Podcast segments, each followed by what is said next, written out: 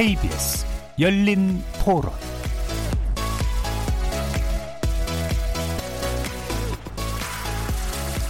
안녕하십니까. KBS 열린토론 정준희입니다. 북한은 체제 인정이 되고 미국은 핵이 서로 너무 줄다리기 하는 거잖아요. 근데 갈수록 동력이 떨어진다는 느낌을 좀 받아요. 얼마 안 남았잖아요. 지금 이거 되겠어요 이거?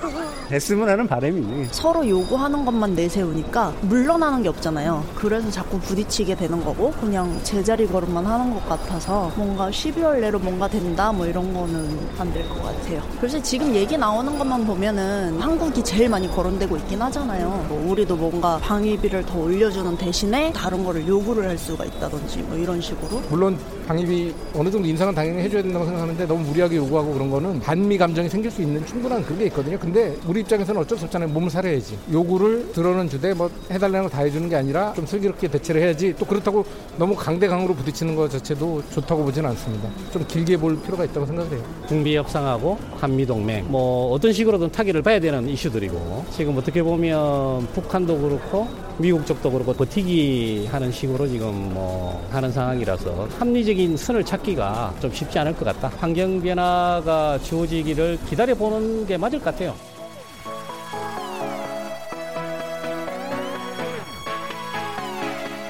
거리에서 만나본 시민들의 의견 어떻게들 들으셨습니까? 오늘 토론 주제 바로 한미 방위비 협상 재개 핵심 쟁점과 우리 전략은입니다. 한미 방위비 분담금 4차 회의가 오늘 워싱턴에서 재개됐는데요. 지난달 서울에서 열린 3차 회의가 결렬된 이후로 2주 만에 다시 만난 겁니다. 올 초에 체결된 1년짜리 협정의 유효기간이 채 한 달도 남지 않은 상황에서 합리적이고 공평한 부담이라는 우리의 원칙 그리고 한국의 부담 능력은 과거에 비해 엄청나게 커졌다는 미국 측 주장이 팽팽하게 맞서고 있습니다. 이런 가운데 또 하나의 연말 시한이 있습니다.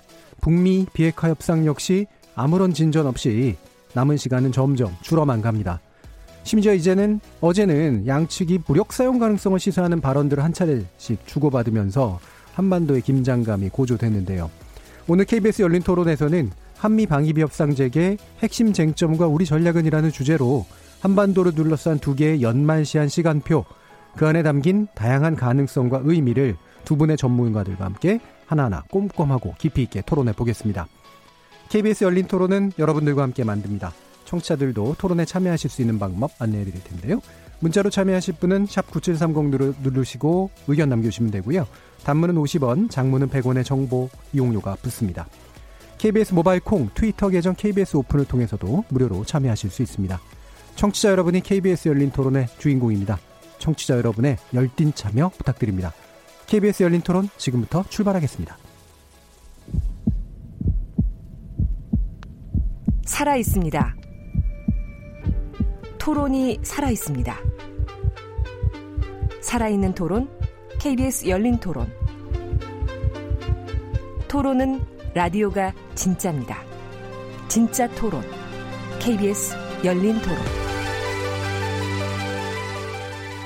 자, 그럼 오늘 함께 하실 두 분의 전문가 소개하겠습니다. 먼저 북한대학원대학교의 조성렬 초빙 교수 나오셨습니다. 예, 안녕하세요. 자, 그리고 한동대 국제지역학과의 박원권 교수 모셨습니다. 예, 안녕하세요. KBS 열린 토론 한미방위비 협상 재개 핵심 쟁점과 우리 전략은 영상으로도 생중계되고 있는데요. 유튜브 들어가셔서 KBS 1라디오 또는 KBS 열린 토론 검색하시면 지금 바로 저희들이 토론하는 모습 영상으로도 보실 수 있습니다. 구독 많이 눌러주시고요. 의견 많이 달아주십시오. 나중에 팟캐스트 준비되어 있고요. 매일 새벽 1시에 재방송도 됩니다.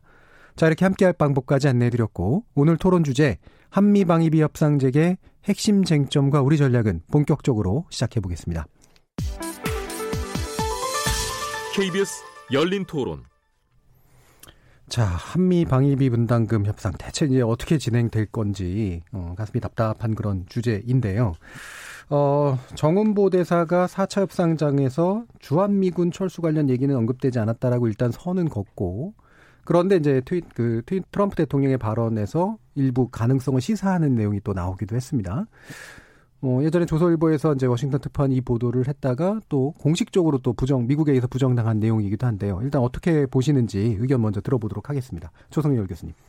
예, 지금 주한미군 문제 같은 경우는 사실 우리 국내 여론으로서는 뜨거운 감자긴 한데 이미 작년에 통과된 미국의 국방수권법 2019에서는 이제 22,000명으로 제한했고요. 그 이상 이하로 줄일 때는 이제 의회와 협의해서 해야 된다고 규정했습니다. 지금 현재 미 상원에서 국방수권법 2020이 지금 계류 중인데 여기에도 현재 28,500명으로 늘어서 28,500명 이상 이하로는 이제 줄일 수 없다. 줄일 경우는 이제 의회와 협의된다 이렇게 얘기가 나왔고요. 그다음에 지난 11월 5일 한미 SCM, 한미 국방장관 공동성명 발표할 때도 현재 28,500명 병력을 유지한다 이렇게 되어 있습니다. 예. 그래서 제가 볼 때는 트럼프 대통령이 협상을 위해서 좀 그런 언급을 한 건 같습니다만은 실제 실현 가능성은 별로 없다고 생각을 하고요. 또 실제로 이런 주한미군 주둔 자체가 트럼프 대통령이 주장하듯이 한국을 방위하기 위해서만 주둔하는 것이 아니라 미국의 아시아 전략 이걸 위해서도 기여하는 바가 크기 때문에 실제 저는 하나의 협상 카드 또 여러 가지 국내 여론 조성용으로 쓰는 것이지 실제 사용하기는 어렵다 이렇게 생각합니다. 예, 그럼 트럼프 대통령 원래 트위터로 이제 슬슬 흘리는 얘기 많이 하긴 하는데 이게 협상에 효과가 있다고 보세요? 별로 없다고 생각합니다. 다만 이제 국내 일부 언론이 이걸 받아가지고 위기감을 증폭시키고, 그리고 이제 마치 이제 우리가 미국한테 방위 분담금을 올려줄 때 뭘 요구하느냐는 식의 이상한 논리 펴서 마치 이제 미국 요구를 들어줘야 되는 듯한 이런 우리 국내 여론을 이제 만드는데 좀 활용된 측면이 있는 것 같습니다. 하지만 이제 이런 부분들이 오히려 국내에서는 그런 정도의 과도한 부담이라고 한다면 우리가 차라리 그 비용을 자주 국방하는 데 쓰는 게 낫지 않냐. 그리고 한미동맹이라고 하는 부분이 우리의 안보를 위해서 우리가 필요로 하는 부분인데 오히려 그런 것이 안보에 부담이 된다면은 좀 제고해봐야 되는 거 아니냐 하는 이런 여론이 있는 것 같습니다. 알겠습니다. 박원권 교수님 어떻게 보셨습니까? 예, 주한미군 카드는 저도 트럼프 대통령이 협상에서 쓰는 카드다라고 생각이 들고요. 주한미군 철수의 가능성에 대해서는 이번뿐만 아니라 후보 시절부터 그렇죠. 주한미군 외에도 전진 배치된 미군 전체에 대해서 부정적인 그런 입장을 보였습니다. 비용 차원에서. 비용을 충분히 주둔국에서 대지 않고 있는데 구태여 우리가 그 나라를 특히 이제 부유한 나라 딱 꼬집어서 얘기하는 게 한국, 일본, 나토, 사우디아라비아, 독일입니다. 그들 나라에 주둔시킬 필요가 있느냐라고 얘기를 했고요.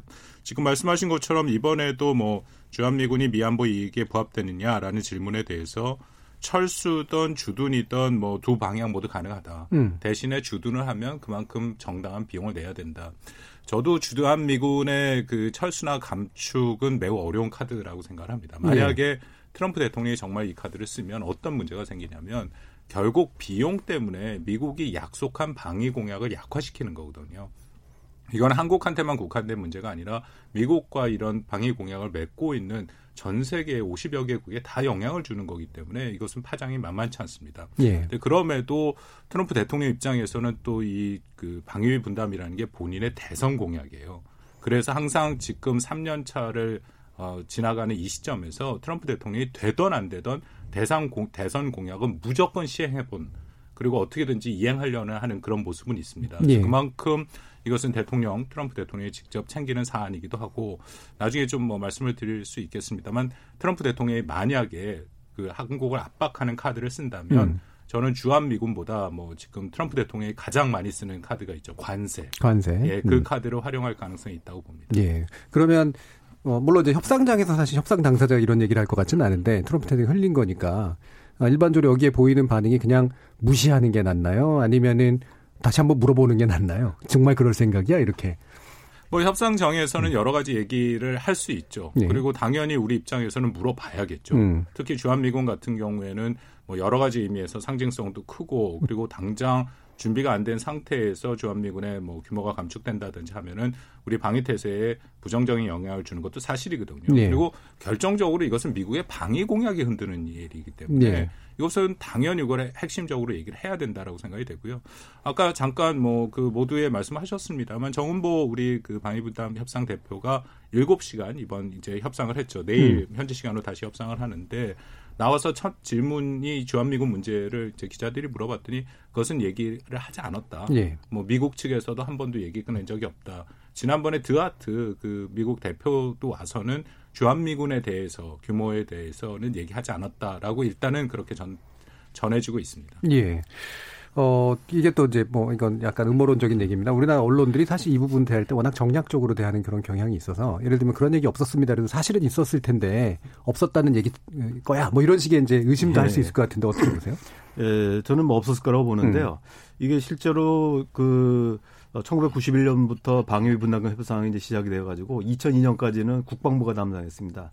그런데 한미 이제 국방 당국자들이 야 우리 동맹인데 이 돈 문제 가지고 한미 간에 협상하는 건 좀 안 맞지 않냐. 네. 그래서 2005년도 협상부터는 이제 외교부가 맡거든요. 그러니까 미국은 이제 국무부죠. 네. 그래서 이거는 이제 군인들이 볼 때는 야 이게 동맹인데 이 돈 문제 가지고 예를 들면 이제 뭐 얼마 주냐, 뭐 더 달라, 덜 달라 이거를 군인끼리 얘기하는 건 안 맞다. 그래서 차라리 협상하는 사람들, 그러니까 외교부나 국무부가 하자 이렇게 해서 바꿨거든요. 예. 최근에도 지금 나온 얘기들은 지금 지난번 에스포 국방장관도 그 얘기를 했는데 주한미군 얘기에 대해서 어떻게 생각하냐 하니까 야, 무슨 돈 문제 가지고 거래하는 대상이 아니다, 주한미군은. 이런 얘기를 딱 잘랐습니다. 그래서 예. 저는 실제로도 미국 내에서도 고려하고 있지 않다고 생각하고 있고요.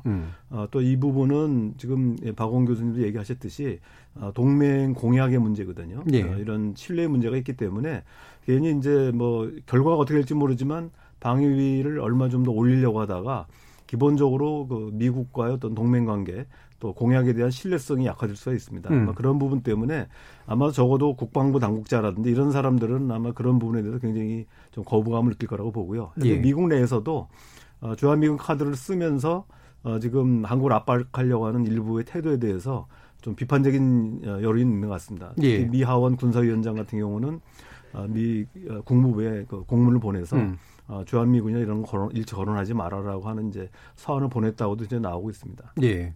지금 외교부가 사실 우리도 이제 통상 전문가를 사실 협상에 이제 내보냈잖아요. 그러면 실제로 이제 앞에 펼쳐지는 게 우리가 생각하기에는 뭐 계산서 맞춰가지고 이게 맞냐 아니냐 이렇게 할 것 같은데 이 차가 이렇게까지 나는 이유. 뭡니까? 네. 제가 그 학교에 가기 전에 한국 국방연구원 카이다에서 예.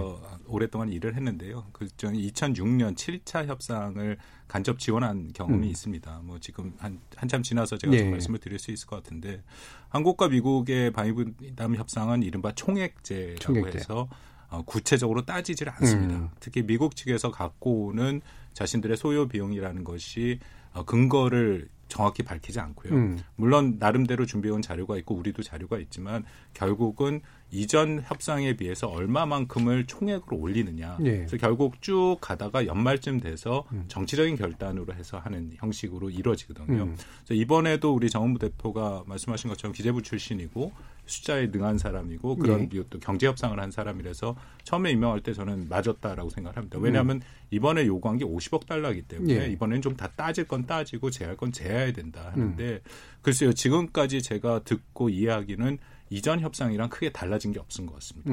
그 의미는 미국이 50억 달러를 얘기를 하긴 했는데 구체적으로 이것이 어떤 항목이고 어떤 근거로 나왔는지에 대해서 정확하게 우리한테 전달을 안 해준 것 같고요. 예. 이거는 아까 방금 조성렬 박사님 말씀하신 것처럼 미국조차도 미 의회도 앵겔 스미스 위원장, 하원 의원장들이 그 국무부에 서한을 보냈는데 거기에 이런 내용이 있어요. 상세한 주한미군 유지 비용. 50억 달러로 증액을 요구한 근거. 그러니까 미국 내에서도 의회조차도 이것을 정확히 모른다라는 거거든요. 예. 그렇다면 여전히 지금 협상도 결국은 총액을 중심으로 해서 미국은 50억 달러 또 한국이 낼 수 있는 정도의 수준. 그 안에서 지금 협상이 이루어지고 있다. 그렇게 판단이 됩니다. 예. 지금 일단 알려지기로는 여교의 훈련 비용, 순환 배치 비용, 그다음에 전략 자성 비용 등이 포함됐을 가능성이 있다 정도인데 이것도 이제 짐작이라는 거죠. 이제 몇 가지는 뭐 드하트 그 대표가 와서 얘기를 했기 때문에 우리가 예. 확인이 되는 것들이 있는데요.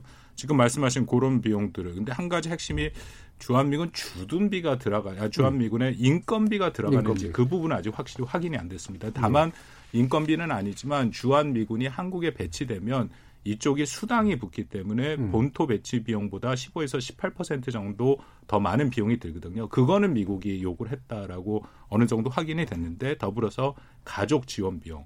근데 그 외에 지금 말씀하신 뭐 미군의 한반도 순환 배치 비용, 역의 훈련 비용들 그 정도까지는 얘기가 됐는데 구체적인 내용까지는 아직은 확인이 안 되고 있습니다. 예.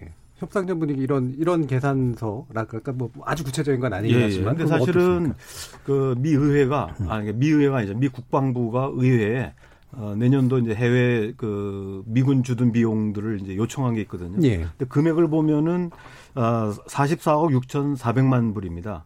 다시 말하면 지금 미국 얘기하고 있는 게 지금 47억 또는 50억 달러를 우리 정부에게 방위 분담 요구하고 있는데, 정작 미 국방부가 주한미군 비용을 토탈해서 44억 6천만 불 정도로 지금 상정하고 있고요. 예. 그 가운데에서 인건비가 21억 달러입니다. 그러니까 21억 달러인데 지금 인건비 문제는 논란이 되는 것이, 만약에 한국 정부가 주한미군의 인건비까지 부담하게 되면 사실 주한미군은 동맹군대가 아니라 사실은 용병이거든요. 네, 원래 소파에 그렇게 못 안 하게 돼 있잖아요. 물론 소파가 이제 소파에는 원래 이제 우리가 그 부동산이라든지 여러 가지 시설 지원만 하게 돼 있고요.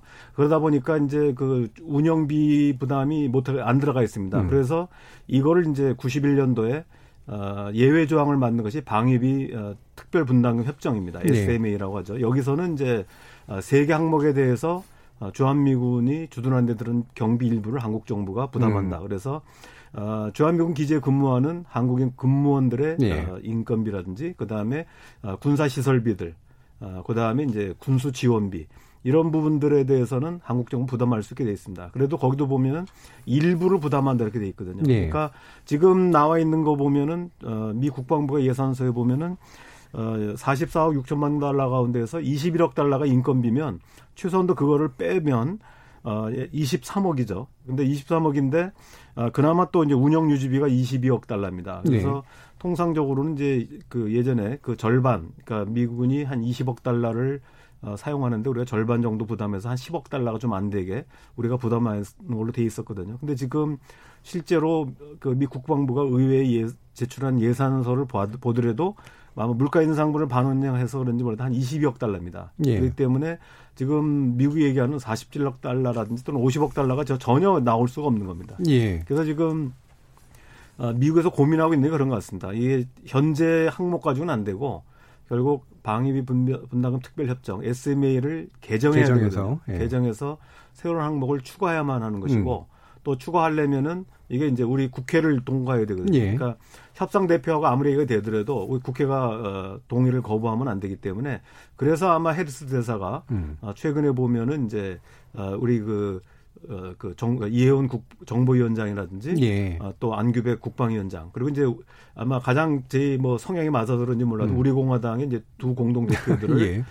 만나가지고 아마 방위비 분담금에 협조해달라고 요청한 것은 결국은 이제 미국도 현재 구조로서는 획기적으로 올리기가 어렵다. 결국은 항목을 만들어야 되고, 근데 항목을 만들어도 사실 아까 방금 말씀드린 것처럼 이게 그 갑자기 이제 그 50억 달러를 맞추는 것 자체가 지금 굉장히 어려운 상황이거든요. 네. 그래서 이거는 이제 지금까지는 트럼프 대통령의 공약으로 얘기했던 50억 달러 이거를 일단 미 대표가 까져 나온 것 같고요. 이거를 이제 구체적으로 맞추는 과정에서 결국은 아마 그 미국 스스로도 이걸 다 실현될 거라고 보지는 않는 것 같고요. 아마 대폭 감축이 불가피하다 이렇게 생각하는 것 같습니다. 예. 아까 방어권 교수님도 이제 이게 트럼프 대통령이 뭐 이제 그 후보 시절부터 사실은 예. 막 명확히 걸고 나왔었고 여러 차례 막 얘기를 했잖아요. 연설하는 과정이나 이런 데서 부자 나라가 부담 안 한다 이런 식으로 얘기하면서, 그리고 콕 찍어서 나라까지 예. 지정을 했고, 거기에 이제 사실은 어떻게 보면 정부에 있는 직원들이 이제 허겁지겁 맞춰서 이제 뭔가 논리도 마련하고 이래야 되는 이제 그런 상태이긴 한 거잖아요. 예.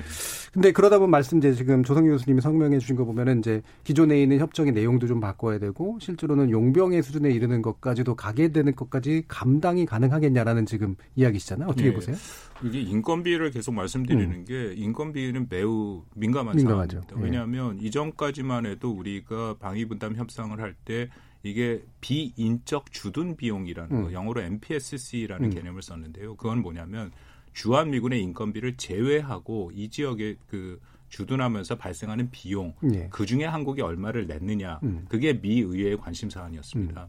그래서 이번 협상 전에 미 국방부 차관보실에서 한국이 48% 정도를 냈다. 그러니까 인건비 제외하고 주둔 비용의 48% 정도를 냈다라고 얘기를 하는 거거든요. 그러니까 그런 측면에서 보면은 50억 달러라는 것은 그 근거를 지금 찾기가 쉽진 않죠. 예. 그 근거를 그래도 아주 큰 틀에서 한번 우리가 확인할 수 있는 거는 미 국무부에서 2019년 10월 18일 날 보도자료를 통해서 큰 지침을 얘기한 적이 있습니다. 방위분담. 이거는 단순히 한국한테만 국한된 것이 아니라 나토나 한국 다음으로 예. 지금 일본이랑 예, 하게 돼 있거든요. 내후년 3월 일본은 SMA가 끝나고 전 세계에 SMA라는 걸 하는 건 한국과 일본 둘밖에 없습니다. 예. 나머지는 다 다르고요. 거기서 지금 두 가지를 미 국무부가 얘기를 했는데 첫 번째가 현 SMA에 국한되지 않는 확대된 동맹 비용 부담을 요구하겠다. 그러니까 그것은 SMA에 이제 새로운 항목을 넣겠다라고 네. 읽을 수도 있고요. 또 하나는 두 번째는 전 세계 안보를 위해 미국이 제공해온 공공재 비용을 동맹국이 함께 부담하기를 요구한다. 예. 그러니까 이것은 한국한테 국한된 건 아닌데 거듭 말씀드린다면 전체를 의미하는 거고요. 그리고 SMA의 항목 추가는 이게 사실은 이 비슷한 항목이 하나 들어가 있는 게 있습니다. 뭐가 있냐면요. 역외 군수 지원 이행 약정이라는 게 있어요. 이게 숨어 있었다. 그 표현이 적절할지 모르겠지만 잘 안 보이는 데 있어서 우리가 놓치긴 하는데 이 이행 약정에 보면 한반도 외 지역에 배치되어 있지만 한미연합작전을 지원할 경우에 미군 항공기 장비의 보수 정비에 한국이 내는 다시 말씀드려서 이런 겁니다.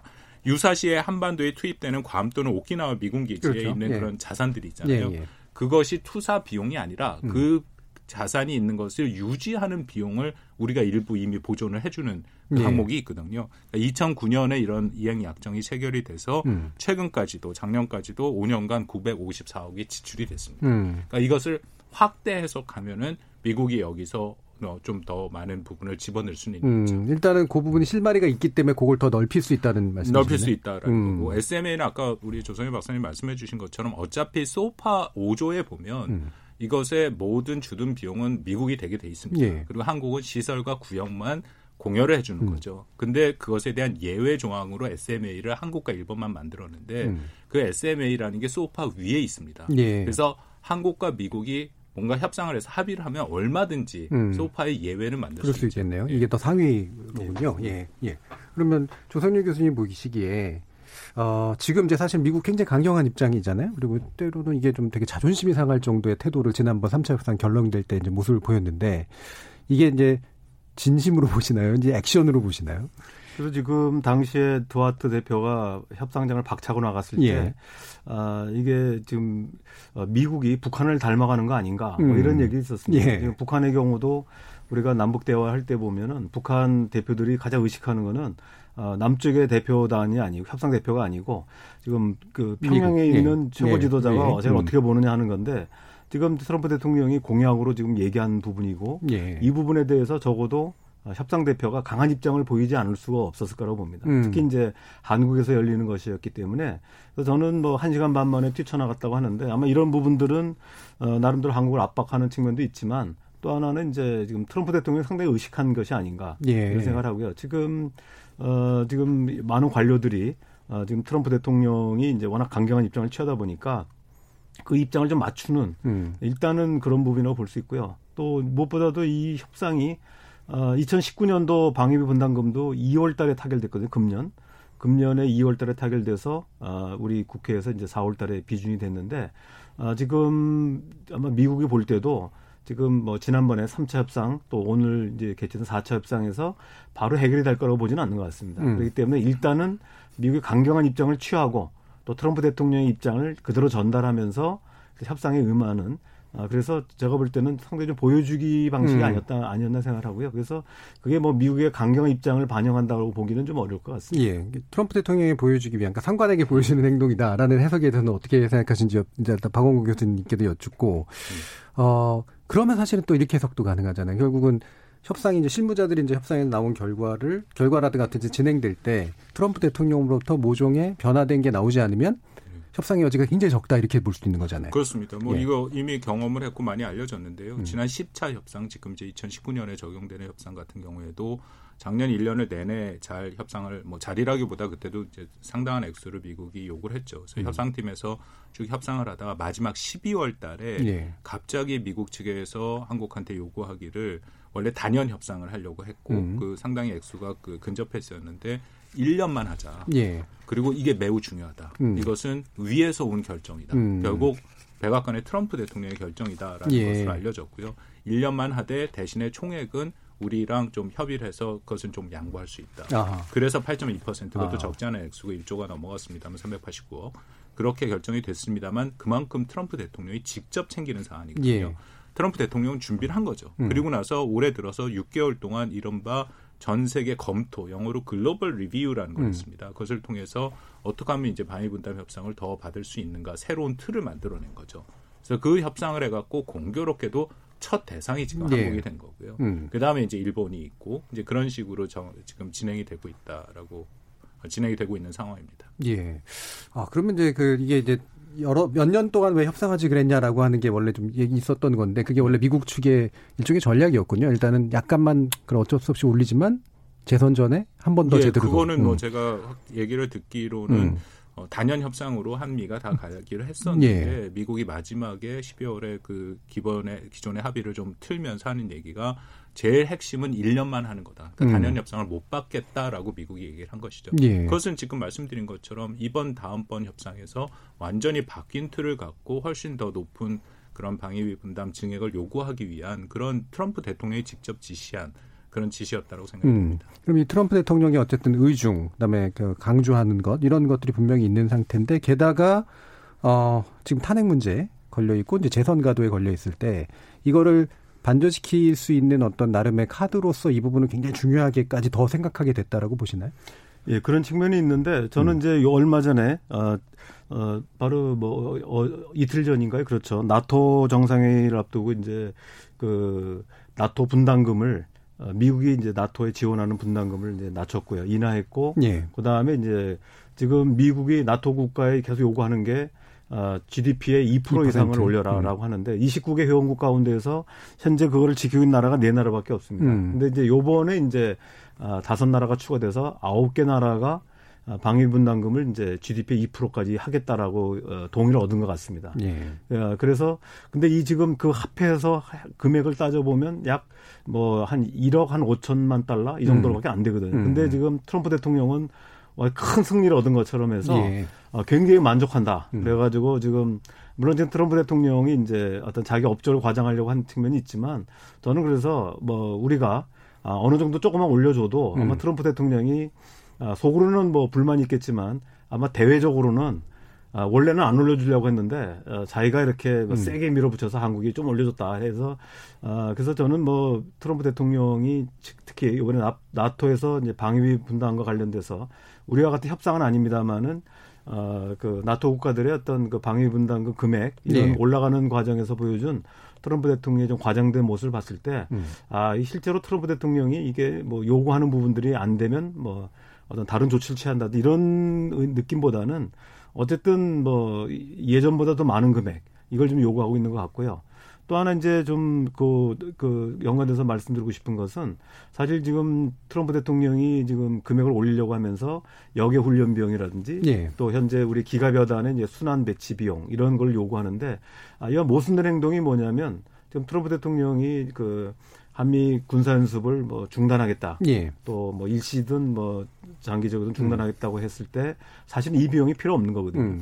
그러니까 현재 북한에 대해서 약속했고 또 북한은 이제 이 부분을 트럼프 대통령이 약속했는데 안 지킨다고 좀 불만을 표시하는데 요번에도 이제 그 한미 공중 연습을 이제 취소하지 않았습니까? 근데 실제로 지금 미국 요구하는 거는 이제 이런 비용들이거든요. 예. 이런 거를 이제 현재는 미국이 부담했는데 한국이 부담하라 이런 얘기인데 결국은 한반도 정세가 변하면서 이 여계 비용이라든지 순환 배치 비용들이 사실은 미국 요구한다 하더라도 실제 줄어들 수가 있는 거거든요. 예. 그래서 이거는 이제 무슨 말씀드리려고 하는 거냐면 지금까지는 이제 방위 분담할 때 총액제를 요구했단 말이에요. 그래서 예.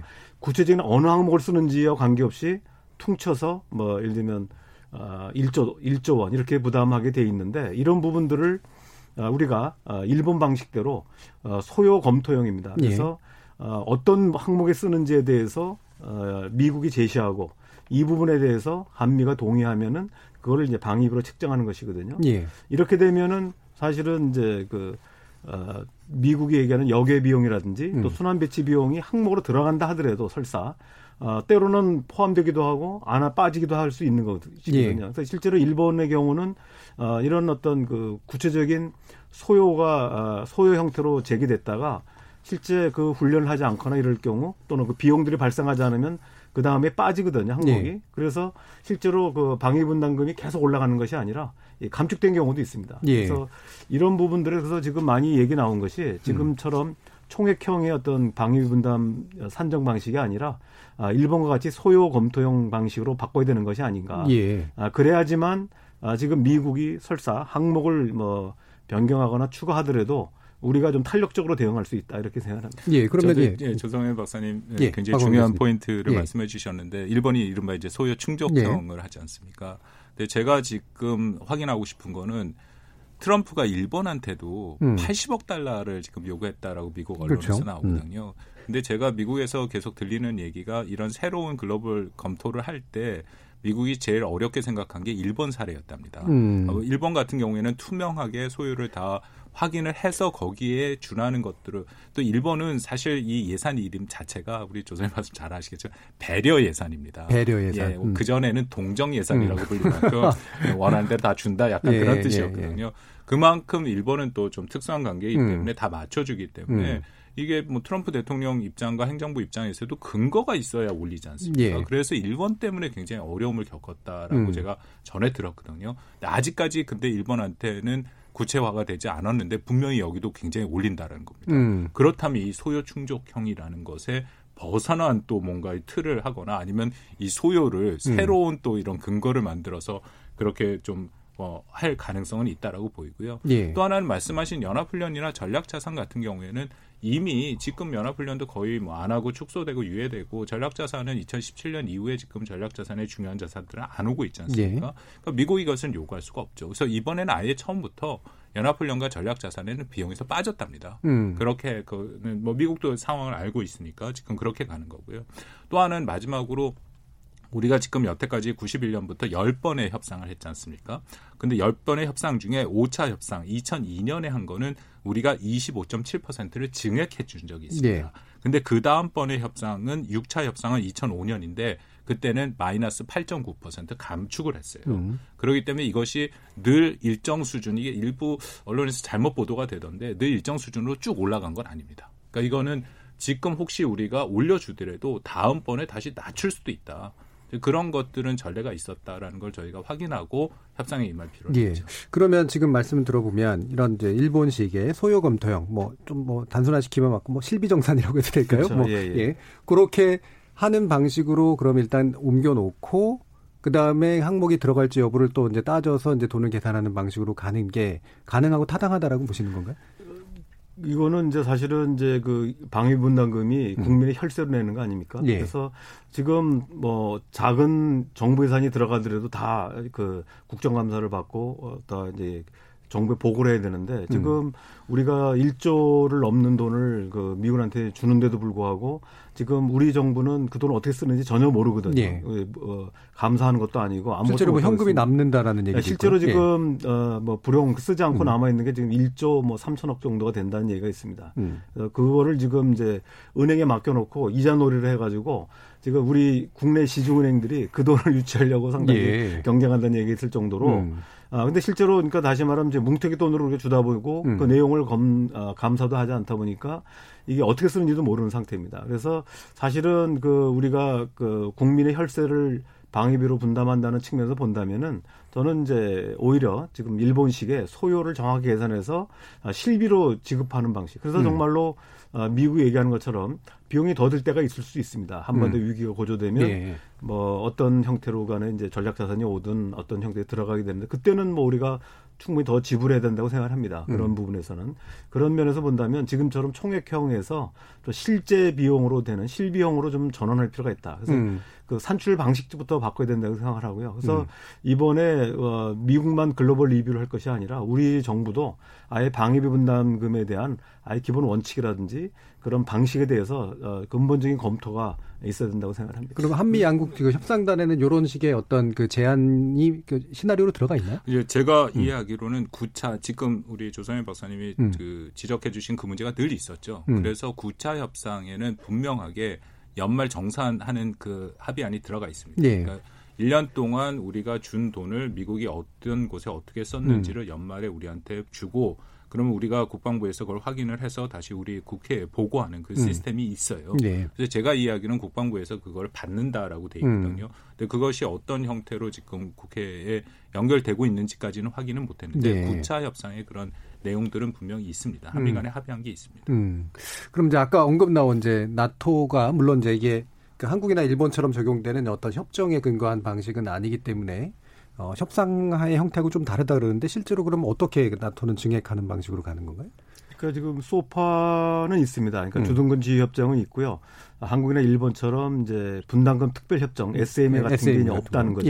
그래서 소파에 따라서 예를 들면 지금 이제 그 독일 같은 경우 제가 알고 있는 거는 이제 독일 같은 경우는 기지 이전이 있었습니다. 기지 이전 비용이라든지 또 아까 말씀하신 운영비라든지 이런 부분에 대해서 그때마다 산정을 해가지고 책정을 하는 것 같습니다. 그러니까 별도의 분담금 협정이 없는 것이지만 실제로 뭐 유사하게 그 뭐 토지 사용료라든지 그다음에 기지 이전에 따른 그 비용 부담 이런 거를 산정해서 그러다 보니까 이제 아까 뭐 한국도 그러고 일본도 그러고 뭐 내려간 적도 한 번은 있는데 전체적으로 보면 이제 독일의 경우는 이제 그때마다 산정하기 때문에 금액이 뭐 일정하게 가는 건 아닙니다.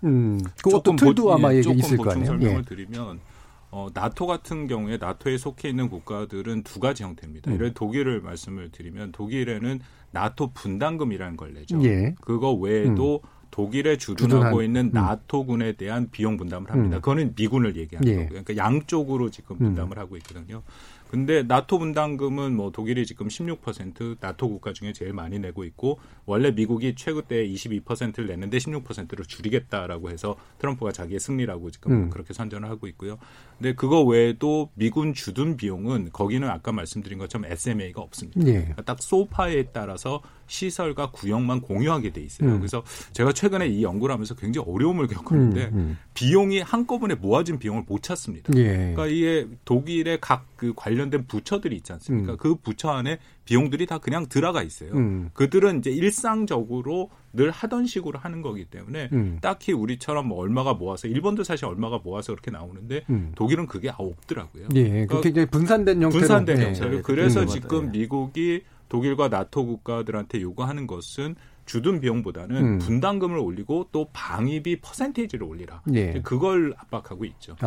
그러니까 GDP 2%라고 하는 게 실제로 우리처럼 이제 방위비 분담 개념이라기보다는 나토의 분담하기 위한 전반적인 방위비의 어떤 증액. 그러니까 트럼프가 늘 억울하게 생각한 게 나토가 유럽 국가들을 지켜주기로 돼 있는데 왜 미국이 거기서 가장 많은 23%를 내고 있느냐. 그러면서 미국의 국방비는 올해 3.45%인데 뭐 4%도 넘어간 적이 있는데 나머지 대부분의 유럽 국가들은 2% 미만으로 된다. 그러니까 그럴 수 없다. 이것은 미국 유권자들의 세금인데 그렇게 못하겠다 하면서 이제 거칠게 나토 국가들한테 비용을 올려라, 그 방위비를 올려라고 그렇게 요구를 하는 것이죠. 그래서 여러모로 이제 그 어떤 그 돈의 성격이라든가 그거를 정산하는 방식이라든가 이런 게 굉장히 좀 나토하고 달라서 우리는 이제 나토의 선례를 어떻게 봐야 되는가라는 생각도 좀 들긴 드는데요. 지금 이제 어떻게 전망하고 계신지 이게 어떤 방식으로 협정이 그 맺어질 거고 그다음에 어떻게 전략들을 써야 되는지 그러면 마무리로 들어보죠. 조성렬 교수님. 우선은 지금 나토의 경우는 이제 GDP 2% 쓰는 문제 가지고 지금 트럼프 대통령이 굉장히 고심하고 방금 그 박원 교수 얘기하신 것처럼 이제 그걸 금액을 늘려라, 방위 부담을 늘리라고 하는데 지금 우리는 이미 2.5%를 쓰고 있거든요. GDP에. 그래서 사실은 일본 같은 경우도 GDP의 1% 정도밖에 안 쓰고 있습니다. 나토는 지금 2% 쓰는 나라가 현재 4나라에서 지금 9나라로 늘어난다고 해서 지금 굉장히 트럼프 대통령이 만족해하는데 사실 우리는 이미 2.5%라고 하는 과도한 이제 비용을 쓰고 있고 그렇기 때문에 더군다나 이제 지금 미 국방부가 의회에 제출한 예산을 보면 인건비나 여러 가지 운영비를 보면 현재 주일 미군 비용보다 1.5배 이상으로 지금 계산이 돼 있습니다. 그래서 이런 부분들은 아마 그 방위 분담금 협상을 이제 우리가 제일 먼저 하기 때문에 아마 나타난 현상이라고 볼 수 있는데 일본하고 또 올릴 수도 있겠죠, 사실은. 그래서 저는 이제 이 부분들이 그 올해도 2월 달에 올해분이 금년 2월 달에 타결되고 뭐 4월 달에 비준이 됐는데 우리가 가급적이면 협상을 우리 서두를 필요가 없다라고 생각합니다. 지금 일본의 경우는 이제 2020년 3월이기 때문에 아마 늦어도 내년 여름서부터는 이제 본격적으로 협상이 아마 시작될 거라고 보는데요. 그러니까 우리가 뭐 시간을 똑같이 맞출 수는 없지만 일단 우리로서는 뭐 서둘러 가지고 예를 들면 뭐 미국에 어떤 압력을 넣더라도 간에 우리는 우리 속도를 공평하게 뭐 분담하고 그다음에 아까 말씀드린 것처럼 산정 방식을 전환하고 그다음에 우리 논리는 뭐 예를 들면 나토에서 우리가 취할 수 있는 부분은 이제 나토가 2.0% 가지고 얘기하는데 우리는 이미 2.5%를 예. 부담하고 있고 일본 방식의 또 총액제보다는 어떤 실비용으로 계산한다든지 이런 부분들을 해서 저는 이제 미국이 글로벌 리뷰를 해서 새로운 항목을 늘려고 하는 논리라고 한다면 우리는 우리대로 나토나 또는 그 일본과 협상에서 유리한 부분들을 가지고 근본적으로 협상 방식을 바꾸자 이런 식으로 대응한다고 생각하고요. 가급적이면 뭐 우리 정부의 기본 원칙은 현재 틀 속에서 결국 이제 조정하다가 현재 틀 속에서 뭐 물가 인상분 정도까지는 우리가 일단 예. 제시하는 게 타당하다고 보고요. 결국은 이제 그 미국 내 변화, 지금 이제 내년, 저는 이제 내년 되면은 2월부터 본격적으로 미 대선이 시작되기 때문에 예.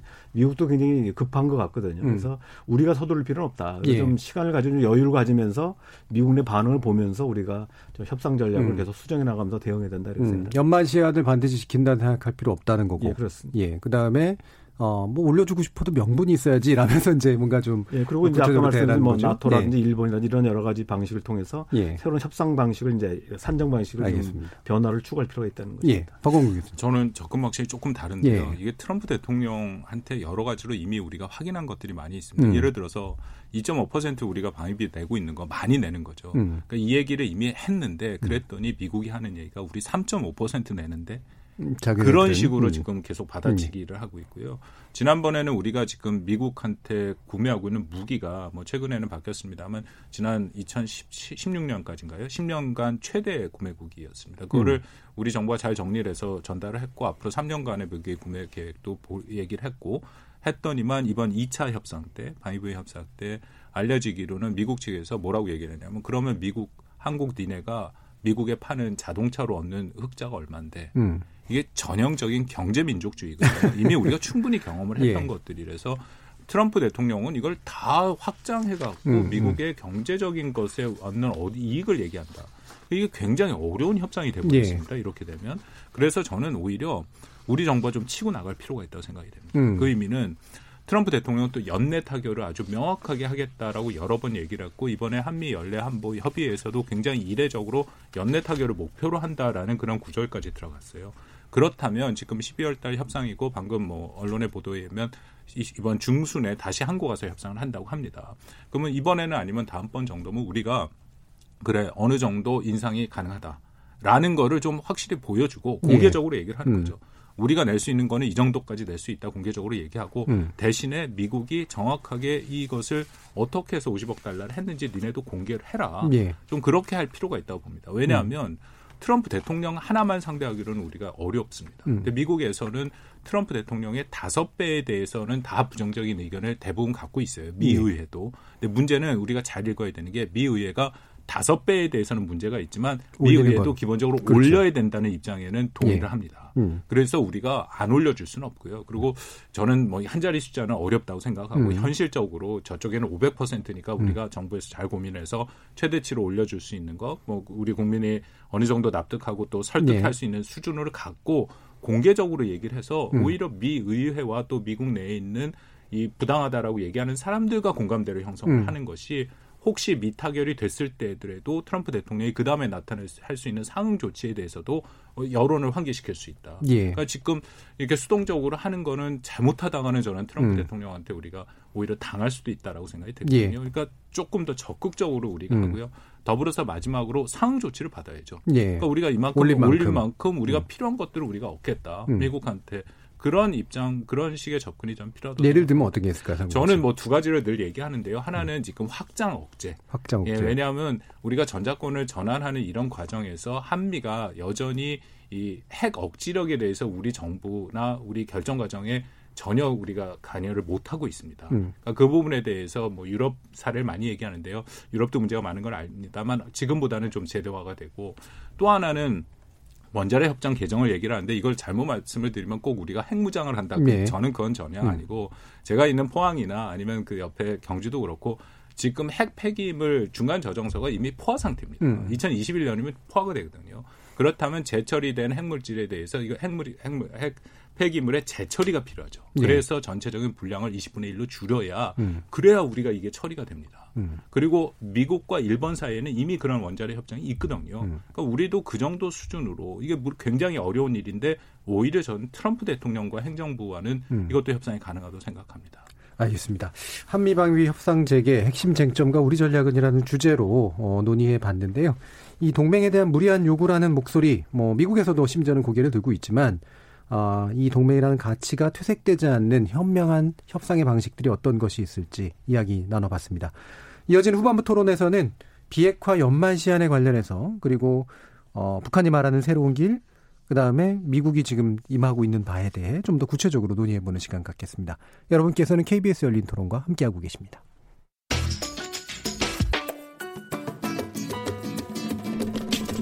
묻는다, 듣는다, 통한다. KBS 열린 토론. 듣고 계신 청취자 여러분 감사드립니다. 들으면서 답답한 부분은 없으신가요? 궁금한 점은요? 그렇다면 함께 토론에 참여하시죠. 유료 문자 샵 9730을 이용하시면 됩니다.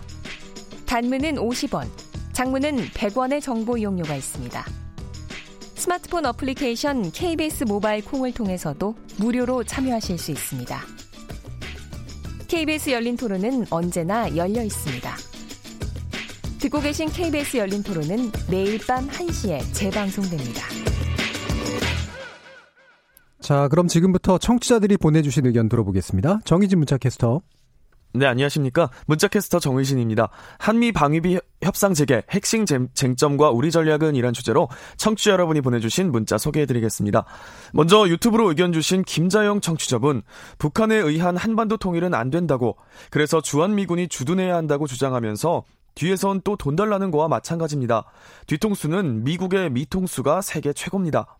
유튜브로 의견 주신 허도행 청취자분, 솔직히 50억 달러는 그냥 트럼프 선거를 위한 보여주기 수치라고 봅니다. 그 이상도 이하도 아닙니다. 미국 우선주의도 아닌 이런 식의 트럼프 우선주의, 동맹국에 대한 예의 없이 외교를 저렇게 하는 이런 작태를 이제 더 이상 용인할 수는 없다고 봅니다. 콩 아이디 9589님, 대한민국도 이제는 경제대국 반열에 올랐다고 보여집니다. 이제 우리나라, 우리가 지킵시다. 트럼프에게 떠나도 좋다고 얘기합시다. 그게 협상에도 유리합니다. 라고 해주셨고요. 콩 아이디 3500님, 한미 방위비 부담할 수 있는 만큼만 부담하고 금액만큼만 주둔시키면 어떨까요? 콩 아이디 K74945753님, 만에 하나 주한미군이 철수한다면 과연 우리나라 스스로 자주국방이 가능할까요? 미국이 돌아서면 과연 어느 나라가 한국을 도와줄까요? 미국 눈치 보느라 어느 나라도 한국을 쉽게 돕지 못할 거라고 봅니다. 반면에 북한은 중국과 러시아가 뒤에 딱 버티고 있으니 자주국방, 말처럼 쉽게 될 거였다면 여기까지 오지도 않았을 겁니다. 콩 아이디 K72362849님, 주한미군 그저 상징적인 존재일 뿐이라고 봅니다. 딱 한 명만 주둔해도 될 것 같은데 마음 같아선 한 명만 남기고 트럼프 하고 싶은 대로 데려가라고 하고 싶네요. 이제는 우리도 자주 국방해야 합니다. 콩 아이디 6716님, 미국에게 남북 문제를 기대할 건 없습니다. 북한 역시도 이 문제를 자신들을 위한 정치적 도구로 활용할 뿐입니다. 한반도의 통일 역시도 주변국들은 내심 통일을 바라지 않을 겁니다. 저들은 한반도의 상황이 이대로 유지되는 게 자신들에게 유리할 거거든요. 때문에 남북 문제는 남북 간 당사자가 해결해야 합니다. 그게 주권 국가다운 게 아닐까요? 하루빨리 국력을 더 키우는 것이 중요합니다. 라고 보내주셨네요. 네, KBS 열린토론, 지금 방송을 듣고 계신 청취자 모두가 시민 노객입니다. 청취자 여러분들의 날카로운 시선과 의견 기다립니다. 지금까지 문자캐스터 정의진이었습니다.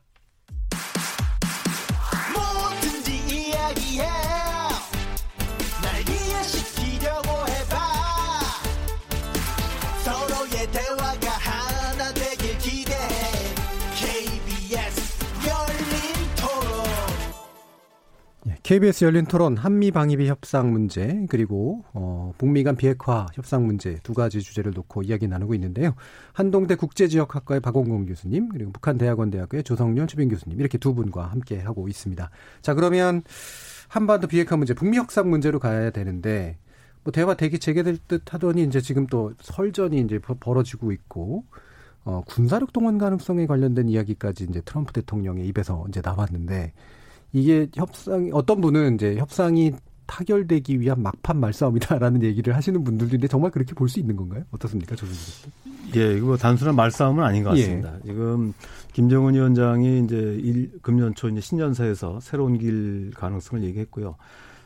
하노이 회담이 이제 노딜로 끝난 직후인 이제 예. 4월 12일 날 시정연설에서 연말까지 새로운 세법을 내놔라.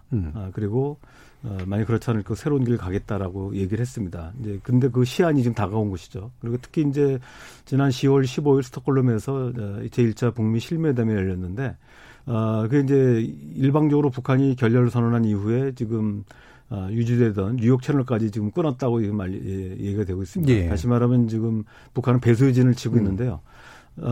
바로 이제 뭐 어제 보도가 됐습니다만은 김정은 위원장이 백두산에 다시 올라가지고 물론 이제 삼지연읍에 대한 관광지에 대한 이제 시찰 이런 명분입니다만은 여기서 군수뇌부가 다수 참석을 했거든요.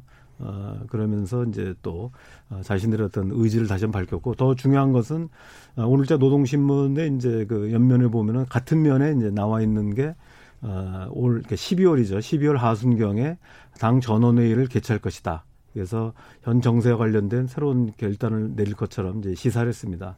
근데 잘 아시다시피 당 전원회의라고 하는 것은 북한이 2013년도에 병진노선을 얘기할 때도 당 전원회의에서 결정을 했고요. 예.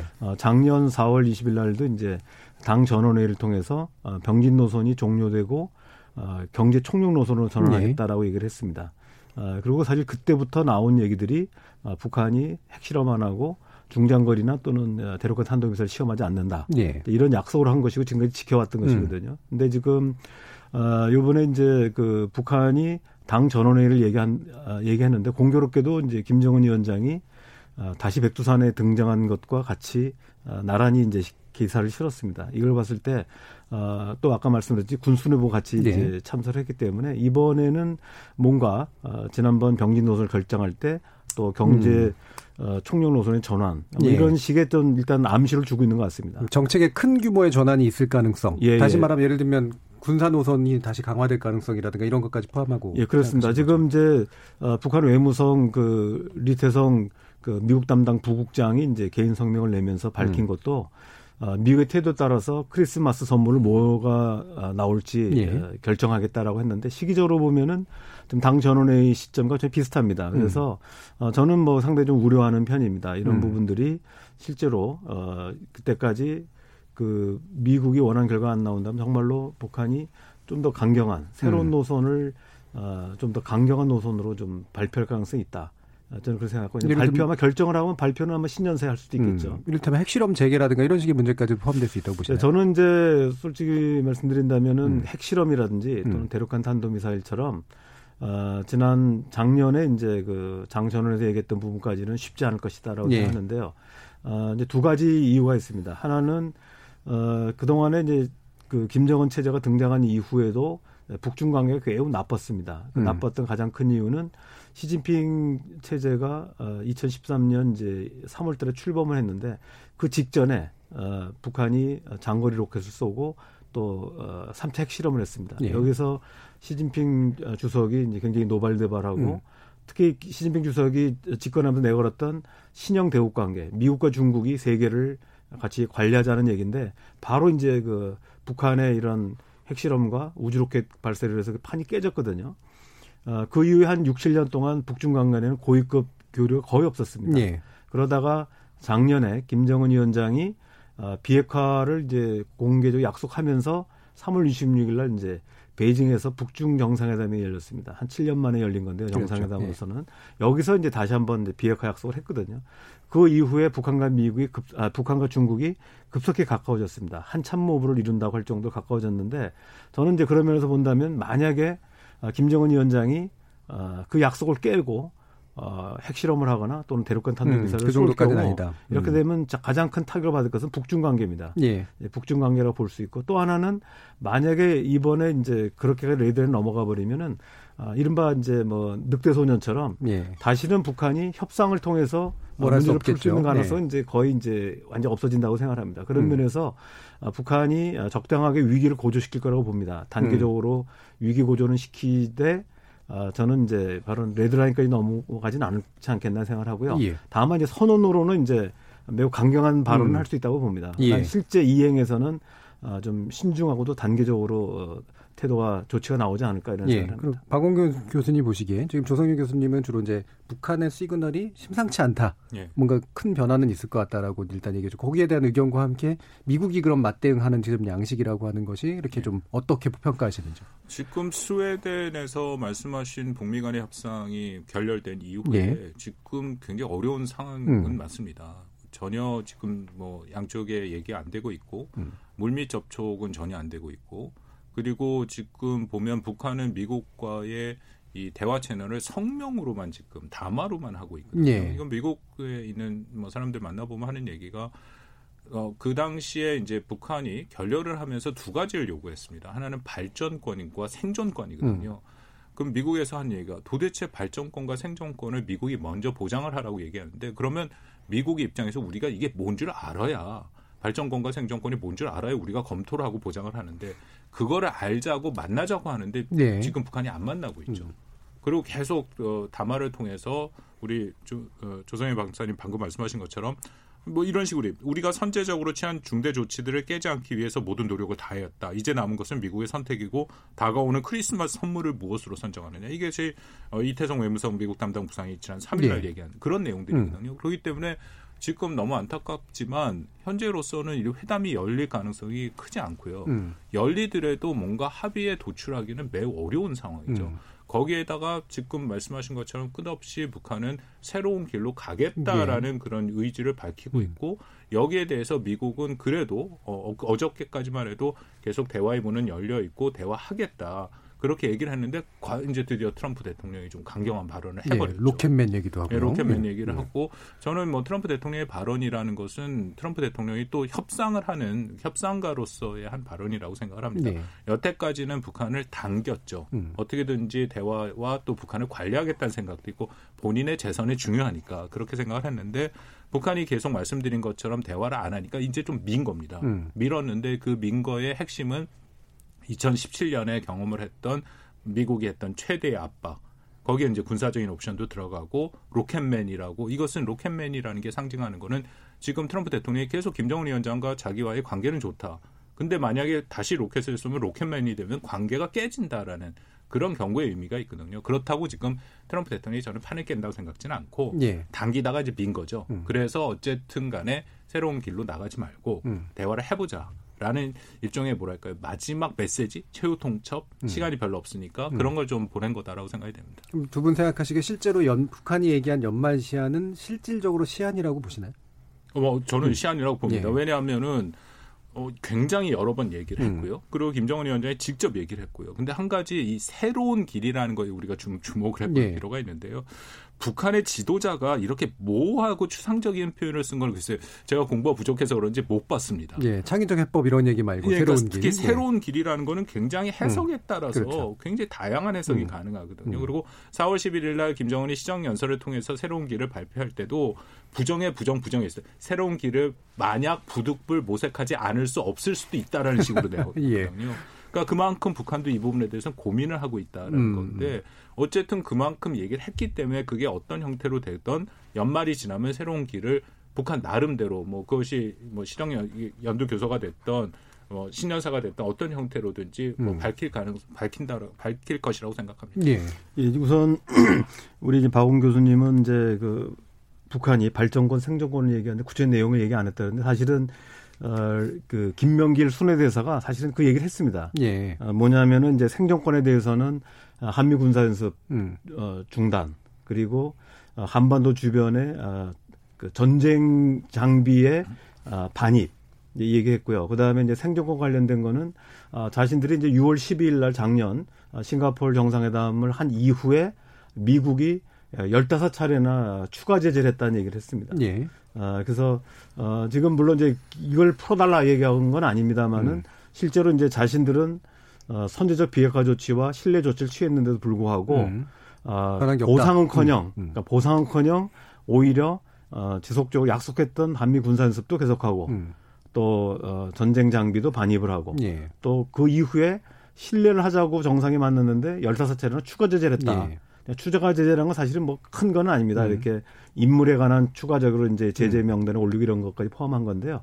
이런 부분을 얘기를 했고요. 그 다음에 이제 북한 김정은 위원장이 금년 이제 4월 10일 시정연설에서 새로운 길에 대해서 사실 이제 약간의 방향은 제시를 했습니다. 예. 하나는 이제 뭐 자립 자력의 열풍을 불러일으켜서 자력갱생의 기치를 높이 들자.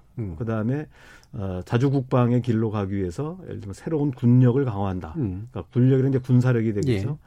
그다음에 세계 평화 애호 세력과의 연대를 강화한다. 그래가지고 실제로 이제 지금 얘기하신 건 박원 교수님 얘기처럼 그 자체는 이제 추상적으로 얘기했습니다. 예. 구체적으로 뭐다 얘기는 안 했고요. 제가 뭐 어제 사실 그 정책기획위원회하고 세종연구소에서 이제 그것의 구체적인 내용을 뭐 나름대로 제가 분석해서 발표했었는데, 자력갱생은 우리가 국내적으로는 자기네들이 하는 것 외에 관광산업들, 그래서 최근에 이제 원산 갈마지구라든지 금강산 관광을 이제 독자적으로 개발하겠다는 것. 그 다음에 이제 김정은 장이 최근 나온 삼지 연읍에 대한 네. 관광지구화 이런 부분들을 통해서 북한이 이른바 쿠바 모델, 그러니까 제재를 받으면서도 제재 대상에 벗어나 있는 관광을 통해서 뭔가 돌파구를 마련하려고 하는 건데요. 이 부분은 지난 6월 10일 그 북중 정상회담에서 시진핑 주석이 인도적 지원으로 쌀 80만 톤과 잡곡 20만 톤 해서 100만 톤의 이제 식량을 제공하고 예. 그다음에 이제 금강산은 재난가 관광객을 작년에 이제 한 20만 정도가 방문한 걸로 알려져 있고요. 금년도 한 30만이 좀 넘을 거라고 보는데 이거를 100만 명 수준까지 끌어올리겠다. 그래서 결국은 이제 북한 입장에서 보면은 지금 뭐 한 30만 이상을 수용할 수도 없거든요. 예. 그래서 이런 시설들을 지금 만들고 있는 것이고요. 그래서 이런 부분들 그다음에 이제 우리가 주목할 부분은 뭐 우리가 사회주의권과의 연대는 뭐 우리가 예상했던 그대로입니다만은 중요한 부분은 이제 새로운 군력을 강화하겠다는 겁니다. 그래서 예. 이거는 최근에 1년의 방사포라든지 그다음에 이제 단도미사일, 그다음에 SLBM 이런 부분까지는 우리가 이제 쭉 봐왔는데 추가로 지난번에 이제 장린도에서 김정은 위원장의 지시하에 군사협정, 그러니까 작년 9.19 군사합의서를 명백하게 위반하는 해안포 발사를 했습니다. 예. 그래서 저는 이제 이런 부분들이 아마도 한반도의 긴장을 점진적으로 좀 높이려 나가지 않을까 생각하고요. 이런 부분들이 이제 북한이 생각하는 아마 그 새로운 길이라고 생각하고 어찌 보면은. 새로운 길이라고 하는 것은 내년 시점으로 시작되는 것이 아니라 이미 상당 부분 이제 어느 정도 준비 작업들이 진행되고 있다고 보고요. 이런 부분들이 이제 내년 되면은 좀 더 고강도로 시행되지 않을까 예. 이런 생각을 합니다. 조성렬 교수님이 이렇게 새로운 길에 대해서 이제 구체적으로 막 설명을 해주셨는데 과문한 탓이 이제 들어보면 듣던 얘기 같거든요.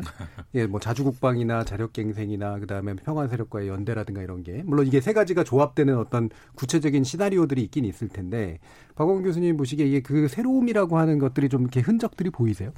그러기 때문에 이것이 굉장히 추상적인 의견이고 네. 뭐 북한 입장에서는 얼마든지 이거를 확장해서 또 해석하기 나름이죠. 네. 그렇게 해놓고 이것이 새롭다라고 얘기를 하면은 새로운 것이 되고요. 뭐 결국은 새로운 길에 대해서 상당히 준비를 하고 있다. 전원회의에서 아마 구체적인 얘기가 나오고 내년 신년사에서 나올 거고요. 저도 뭐 조선일 박사님 말씀한 거 그런 내용이다. 크게 저도 동의를 합니다. 그리고 몇 가지, 한 세 가지 정도로 말씀을 드리면 일단 자위력 강화를 당연히 얘기를 하겠죠. 예. 그것이 핵심이고 또 하나는 대내적으로는 자력갱생을 늘 얘기를 하니까 자력갱생 얘기가 나오고 또 이게 이제 새로운 길이라면 아마 이것이 가장 그래도 방점을 찍지 않을까. 지금까지는 남북 관계 개선 또 어떻게 보면 북미 관계 개선을 예. 통해서 비핵화, 한반도 평화 체제와 한반도 비핵화를 하겠다라는 그 입장에서 좀 벗어나는 거죠. 예. 그래서 더 이상 미국과의 그런 대화 협상은 의미가 없다. 대신에 그들의 표현이 하면 이제 국제 연대라는 표현을 써서 오히려 중국과 러시아를 구체적으로 얘기하지 않더라도 미국에서 벗어나서 국제 연대를 치러야겠다. 예. 이제 그게 새로운 길이 될 수 있고요. 근데 우리가 지금 제일 관심 있게 보고 또 우리가 신중하게 보고 조심해서 봐야 되는 건 흔히들 새로운 길을 하면은 늘 얘기하는 북한이 핵실험을 다시 할 것인가 네. 아니면 ICBM 발사 실험을 할 것이냐. 이건 트럼프 대통령이 그어놓은 이미 금지선 아닙니까? 이걸 우려하는 거죠. 새로운 길로 그것을 다시 선택을 한다면 그러면 한반도는 긴장이 고조될 수밖에 없다. 근데 지금 보면 북한이 그런 가능성도 충분히 얘기를 하고 있습니다. 아까 말씀드린 것처럼 크리스마스 선물이라는 거 바로 전에 얘기한 게 여태까지 북한이 스스로 안 했던 것들을 새로운 크리스마스 선물로 줄 수 있다. 그거는 다시 말하면 ICBM과 축포를 터뜨린다. 할 수 있다라는 예. 가능성도 배제하지 않은 상황이거든요. 예, 그러니까 예. 물론 뭐 가능성은 지금 다 열어놓고 있다라고 보입니다. 자, 그럼 두 분 말씀 모아보면 결국 새로운 길이라고 하는 건 지금까지 미국과 협상을 통해서 남한과의 어떤 경제 협력을 통해서 뭔가 다른 길을 모색하려고 했던 걸 돌려서 다시 이제 군사력의 문제, 그다음에 원래 전통적 우호 세력과의 문제를 좀 더 신경을 쓰는 방향으로의 어떤 전환, 이쪽 정도까지 갈 가능성들은 상당히 있다라고 보시는 거네요. 예, 그렇죠. 예. 그러니까 지금 아까 레드라인 말씀드렸는데 레드라인을 넘어가는 순간 이제 미국하고 군사적 충돌의 위험성이 높아지는 예. 것이고 또 하나는 이제 북중 관계도 문제도 있고 그러면 다시는 이제 김정은 체제 하에서는 이제 협상을 통해서 문제를 풀 수 있는 가능성이 이제 막히는 겁니다. 네. 그렇기 때문에 저는 이제 굉장히 조심할 거라고 보는데 다만 이제 우리가 우려되는 부분은 북한이 아마 대륙간 탄도미사일 이런 용어는 안 쓰고 인공위성을 쏘겠다. 예, 예. 인공위성을 쏘겠다 그래가지고 실제로 사실상 이제 그 ICBM에 해당되는 이 발사체를 쏴서 인공위성을 쐈다라고 할 가능성이 있고요. 2012년 12월에 이미 이제 그 궤도에 올라서 성공한 적이 있거든요.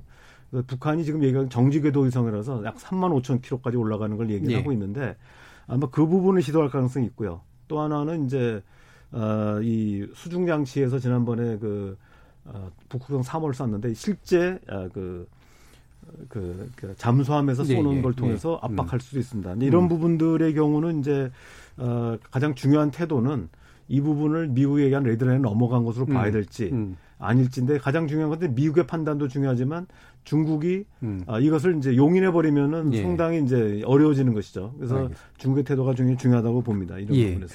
자, 그럼 이제 뭐 벌써 시간이 다 돼서 이 부분 그 두 분께 여쭤야 될 것 같네요. 이제 신년사 또 주목할 수밖에 없잖아요. 김정은 위원장 신년사 어떤 내용일 것 같다.